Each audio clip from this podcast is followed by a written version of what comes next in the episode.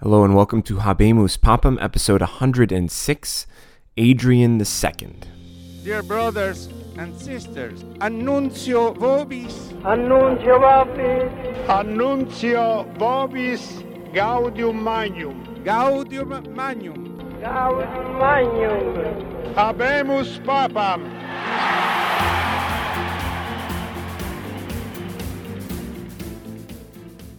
Last week we had a great pope in Nicholas the Great. He was energetic, he was holy, he was active, he stood firm against political pressure. Today's pope is known rather for his humility and at times even maybe for his weakness. Adrian II was of an aristocratic Roman family. His relatives, in fact, had been popes before him, Stephen IV and Sergius II. And at a young age, he was made a subdeacon by Gregory IV and later ordained the cardinal priest of San Marco in 842. Adrian was married before entering church service. His wife's name was Stephania, and he had a daughter. But upon being ordained, Adrian lived apart from his family in order to live out celibacy and to serve the church, as was the practice at the time for those who were married who entered into the clerical state. The papal biographer Horace Mann gives us a couple details about Adrian's reputation for humility and piety in his biography of him, and one story in particular I want to share, and it was the custom at that time for the Pope to give the priests and deacons of Rome a monetary present two or three times a year at Easter, at Christmas, and other special occasions like the anniversary of an election or things like that. And Adrian's generosity and love of the poor was so well known that the day he received his gift from Pope Sergius, he discovered on returning to his parish that the poor had all gathered around, knowing, oh, he's coming back with money and he can't resist giving it away. When Adrian saw the poor there waiting for him, he shouted out, What is money compared with having so many brothers? And he proceeded with another cleric to give away everything that he had received. He gave three coins to each person who came, and soon everyone had their share, leaving only three coins each for himself and for his fellow cleric. Adrian was so humble and holy that twice before the people of Rome had wanted to elect him pope, but he begged them not to. So, yes, he's that Adrian we've met before. They came to his church, they said, We want to elect you pope. He said, No, no, no, no, no, please, please find someone else. But now he's finally going to get elected. In 867, the people turned to Adrian as a compromise candidate between the rival factions in Rome. He was elderly, he was holy, he was conciliatory to a fault, and well respected and acceptable to everyone. Upon his election, the Roman people rushed upon the imperial officials, demanding that he be consecrated right away. But unfortunately, factionalism and division in the church was clearly present. Apparently, upon the death of Nicholas, there were all sorts of rumors circulating. There were pro Nicholas, anti Nicholas. Those punished by Nicholas were going to get reprieved. Some people thought that Adrian was in the anti Nicholas faction because he had kept some of them around his court. Others thought he was in the pro Nicholas faction. In order to try and diffuse this divisiveness, Horace Mann tells us about a story that Adrian hosted a dinner for a large number of visitors from all over Christianity, in which he waited on all his guests and sat with them in a humble place at the table. Then at the end of the dinner, he prostrated himself on the ground and asked them all to pray for him, that he have the strength to govern the church and to pray for Nicholas, his predecessor, whose example he was trying to follow. So it showed that he was trying to really bring all the factions together. Divisiveness continued, however. Right after his election, Lambert, the Duke of Spoleto, sent an army into Rome and basically conquered it. We really don't know why he did so. We are going to have a lot of problems with the Dukes of Spoleto wanting to control Rome in future episodes, but it seems to have just been a raw power grab. Adrian complained to the emperor and excommunicated Lambert, but the situation was a little unresolved. Spoleto's right next to Rome, and so a duke with a powerful army sitting right on the borders of Rome is almost always going to be a threat. Another story along these lines is even crazier. A couple of episodes ago, we met Arsenius, the bishop of Orte, who wanted his son Anastasius to become pope. We heard all about him, Anastasius Bibliothecarius, the, the papal librarian. In the end, Arsenius made him the anti pope. Now, Arsenius fell out of favor for good reasons during subsequent papacies, and he began to really associate himself with the imperial faction in order to gain some power and some influence.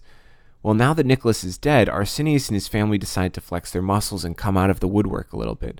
Arsenius' son or nephew, I've seen both written down in the histories, named Eleutherius, decided that he should marry the Pope's daughter.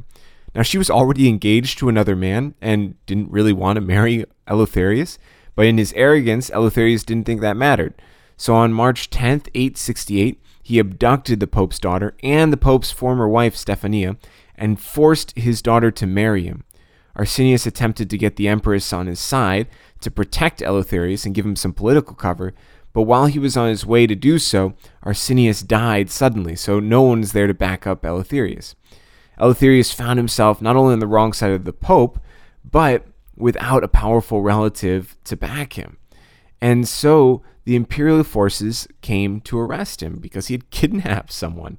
So he decided that he had no choice but to murder Adrian's wife and daughter. He was arrested, put on trial, and sentenced to death. Anastasius, the former antipope and the librarian at the Vatican, was put on trial as well, and it seems like he had urged his cousin Eleutherius to do the deed, to go and kidnap this daughter of the pope, and he was excommunicated as well. However, he seems to have cleared himself, or at least politically put himself back in power, because later on he's going to be sent by Pope Adrian to Constantinople on a diplomatic mission. Anastasius was clearly in imperial favor, and he might have been reinstated because Adrian was worried about upsetting the emperor or upsetting the balance of power and the divisiveness of all the factions in Rome. Regardless, what a tragedy at the start of his pontificate. His wife and daughter are murdered. And unfortunately, as we move on into the 9th and 10th centuries, we're going to be hearing more stories like this. Now, the relationship with the imperial family and the conciliatory policy of Anastasius is going to cause more problems down the road as well. Remember last week that Nicholas had stood firm against Lothair's divorcing of his wife and taking a new mistress. Well, Adrian, desiring to compromise, seems to have signaled that he was a little bit more open to Lothair's point of view. He asked the advocates of Lothair to come to Rome in 868 and argue his case, and he celebrated a Mass and gave communion to Lothair that same year, warning Lothair, however, that if he received while still living with his concubine, it would be a grievous sin. And then he called a synod in Rome to debate the issue and it seemed like he was leaning more on the side of Lothair and annulling this previous marriage. But at the synod, he w- he discovered that all the rest of the bishops were really against him, and they were led by that outgoing Archbishop Formosus we met last week. Formosus apparently gave a rousing speech which brought everyone onto the side of holding firm and denying Lothair a divorce.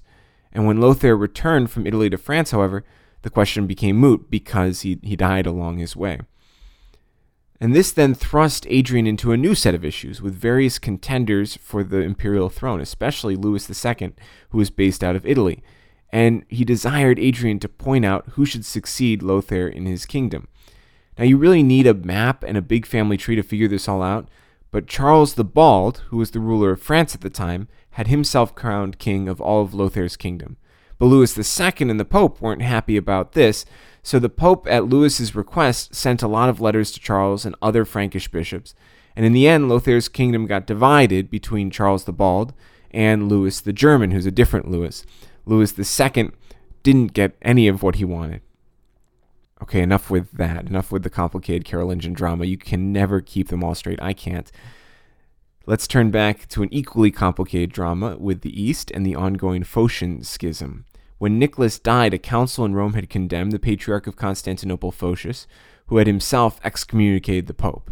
And this all started, if you remember, because the legitimate Patriarch of Constantinople, Ignatius, had been deposed and Photius, a layman, had been put in his place.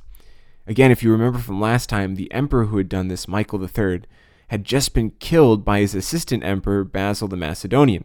And Basil, in turn, deposed Photius and reinstated Ignatius on November 23, 867.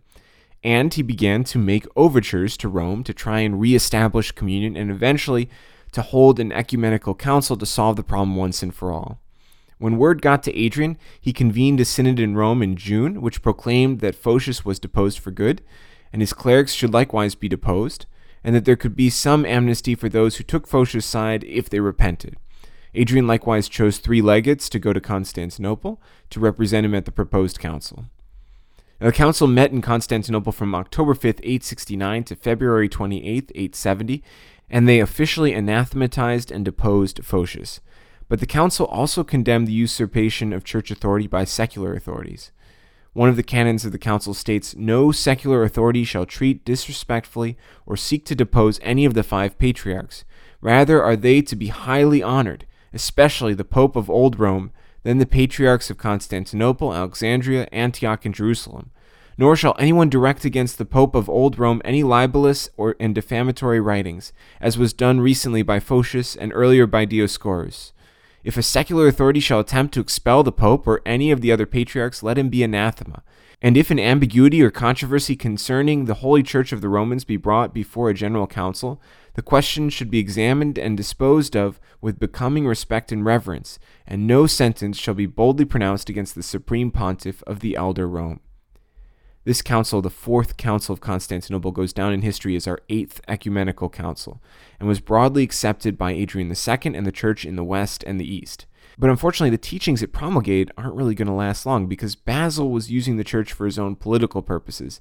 And as soon as the situation changed and he didn't need the support of the West, he changed too. But more on that later. Now, at the end of the Fourth Council of Constantinople, legates arrived in Constantinople from Boris of Bulgaria, who we met last week.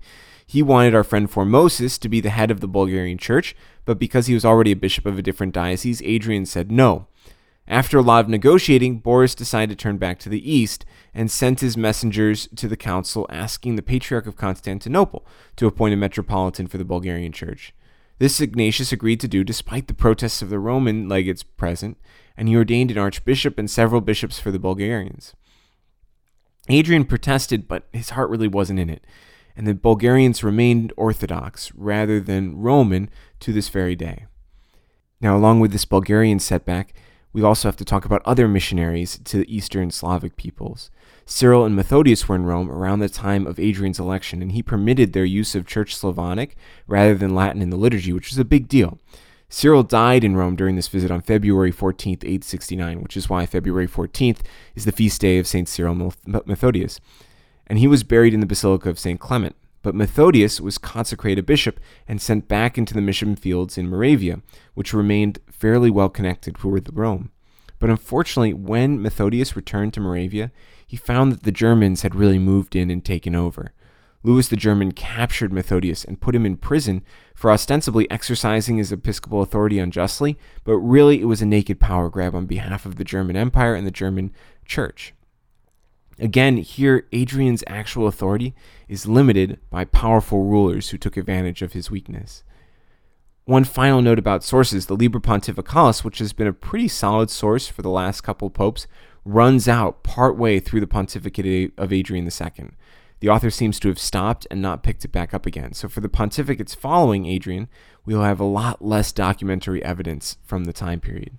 And this is all we can really say about this pontificate but it foreshadows a little bit what's going to come. Adrian was a kind, humble, and holy man, but he lacked the political acumen and the willpower of his great predecessor Nicholas, and more and more the papacy is going to become subservient and a tool of the various secular political actors surrounding it. But for now, we have a holy man trying his best in a gradually darkening Europe. Adrian II died either in November or December of 872. His epitaph read in part, Kind and tender was he, generous to all and renowned throughout the world. Do you, reader, tearfully pray to God that he may live with his Lord beyond the stars. Adrian II was buried in the sacristy vestibule of St. Peter's Basilica and was succeeded by John VIII, and we will discuss his papacy next time. Thanks for listening to Habemus Papam. You can check out the rest of the Catholic Bites podcast at CatholicBitesPodcast.com. You can find our other podcasts there, or you can find us on iTunes. Thank you and God bless you.